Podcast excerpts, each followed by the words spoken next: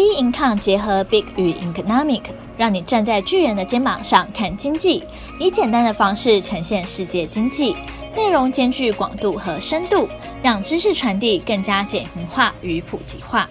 好，各位听众好，欢迎收听今天的小资生活理财术。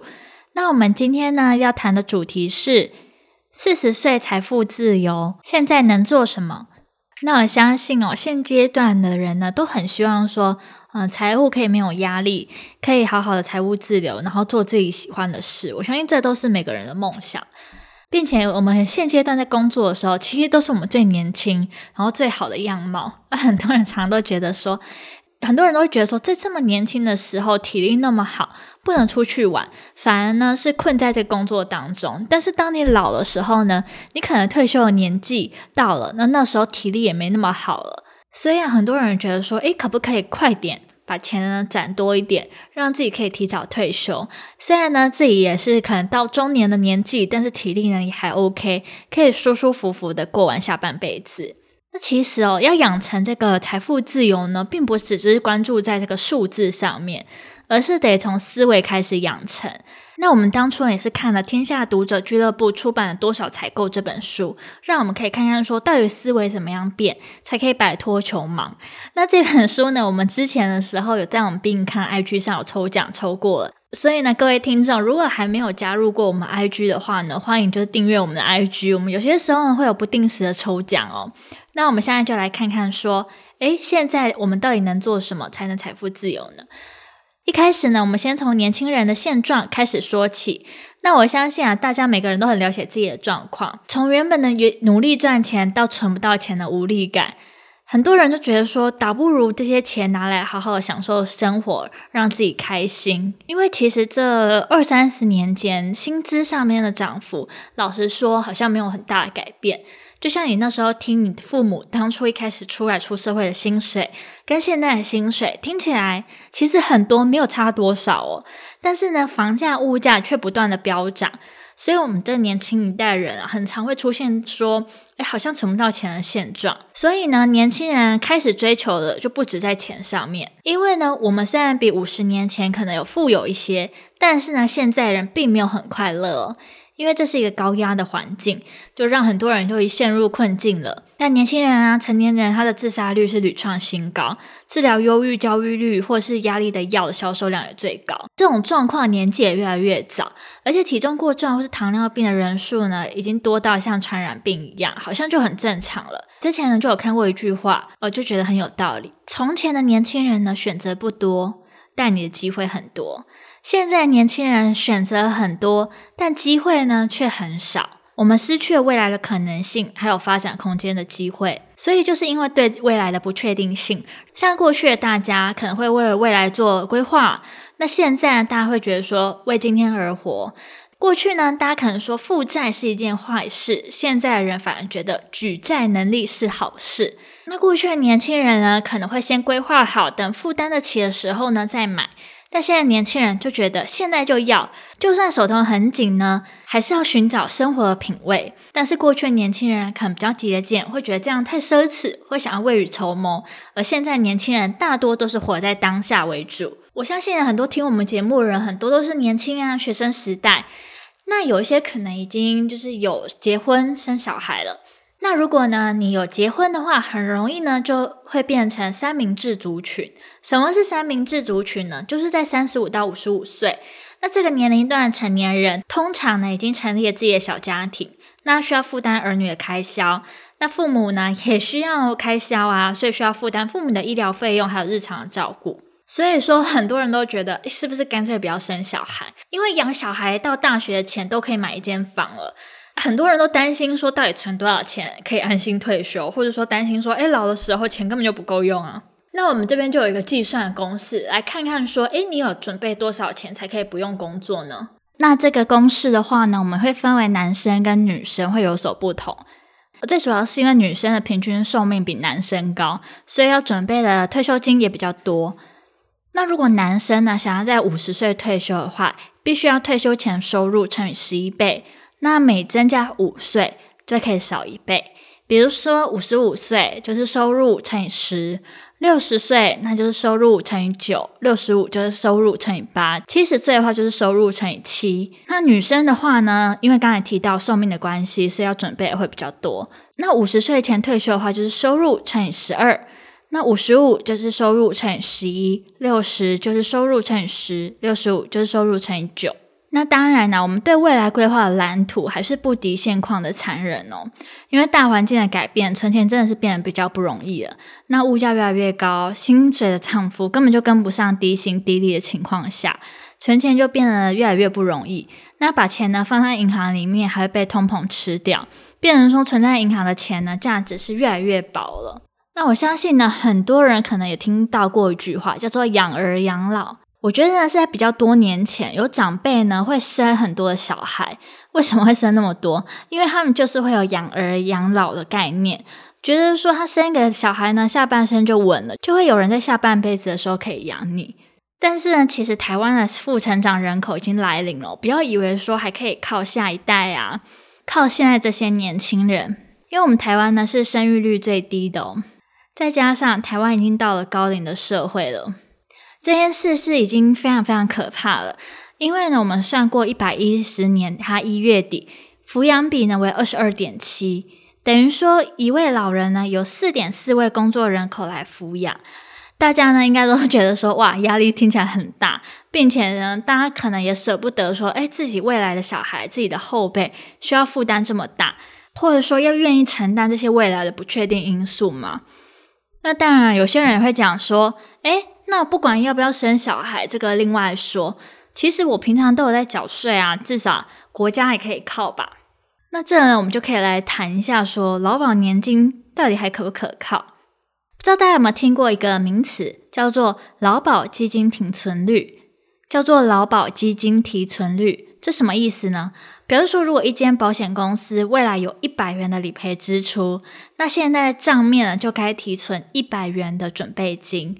但是目前最新资料显示，台湾劳保的基金提存率只有七点一六 percent，等于说劳工呢未来可能要领一百元，但政府手上只有七点一六元呢，远低于国际，所以说啊是非常有可能会破产的。再来呢，政府呢也有提供长照十年二点零，它提供照顾啊，还有专业的服务、交通接送，还有辅具啊、居家无障碍环境改善。还有喘息的服务，那是针对一些弱势家庭提供的帮助，但是其实他也不一定能得到过帮助哦，因为就算申请到服务，通常也要等很久，或是限制很多。那高达五成的长照失能家庭呢，无法申请政府的长照服务，就必须呢自力救济了。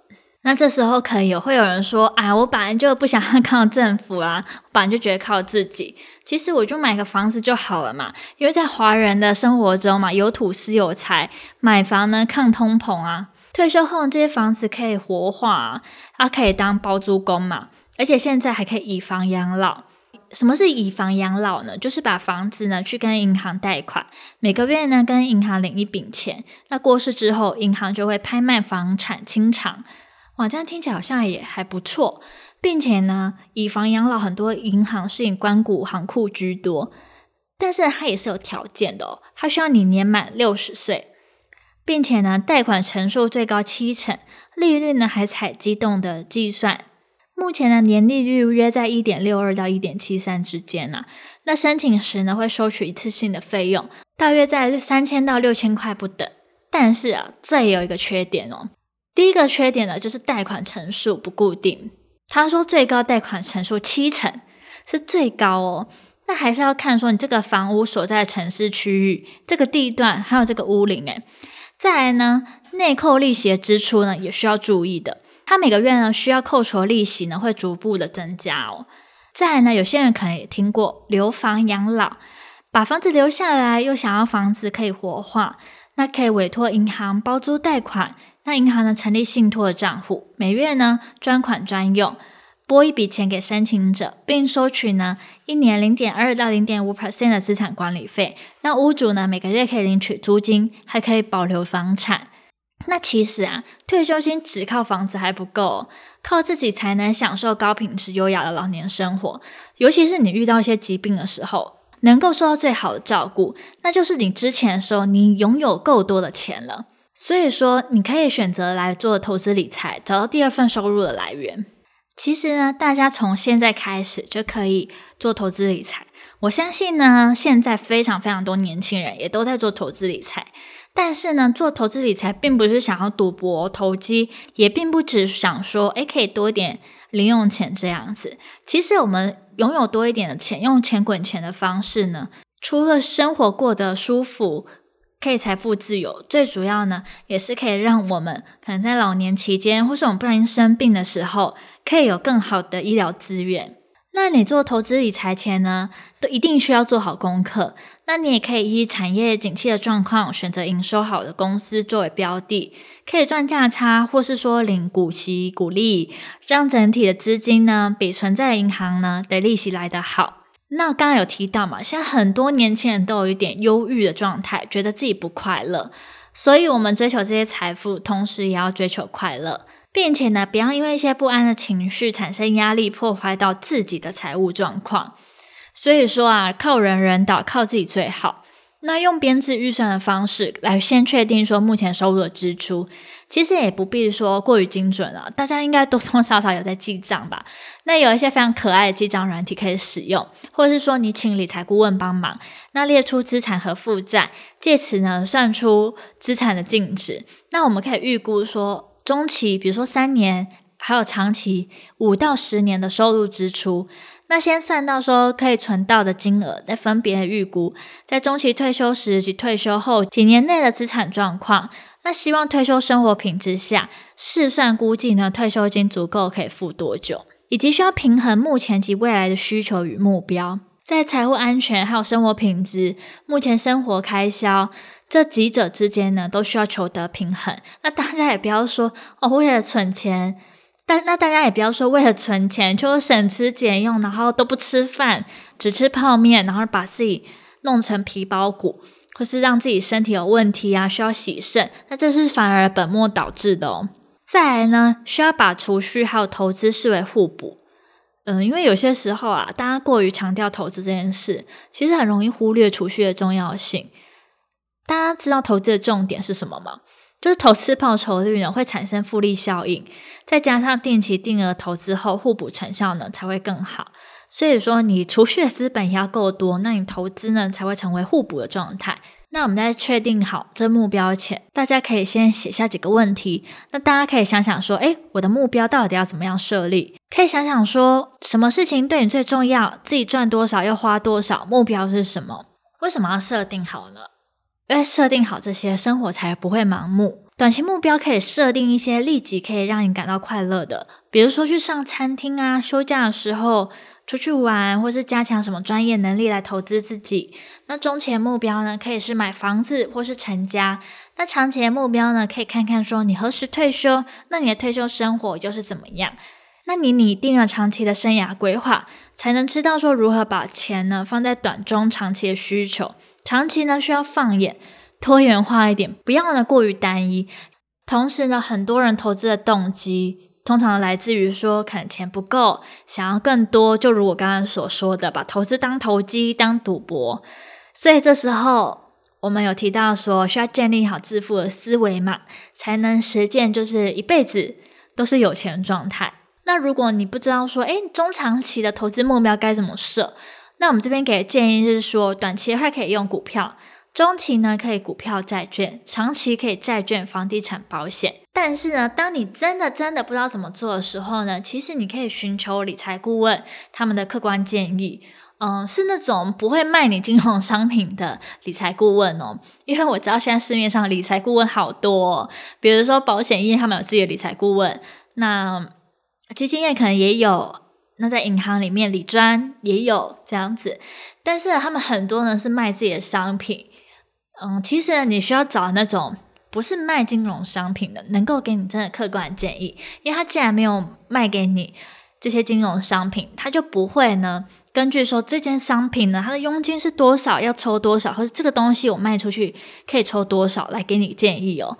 所以呢，这种顾问呢，他可以帮助你说理清你的目标，那看看说你适合什么工具，那连接呢你的理财目标，可能学习不同领域的金融专业啊，那这样子才可以避免落入说这个繁杂市场哦。通常免费的最贵，那好的理财顾问呢，必须有合格的证照。那真正的专业人士是不会提供免费的服务，贪便宜呢，反而会付出理财错误的成本。很多人可能会进那些好几百人的呃股票的群组啊，那里面的建议呢，好像丢一个标的让你去买哦，这种免费的讯息。但是啊我听到很多，他们后来都发现这只是诈骗，或是帮别人抬价而已。这种东西啊，反而是免费的最贵，对你而言根本没帮助，反而是赔了很多钱。所以呢，大家以往呢，还是会用传统用钱的角度来衡量，但重点是说，你必须先厘清你的思维、你的目标，才能善用呢你的工具，让你呢可以财富自由，生活过得比较舒服，又是优雅。其实理财就是在管理你的生活，那金钱跟个人的快乐其实还是有关系的。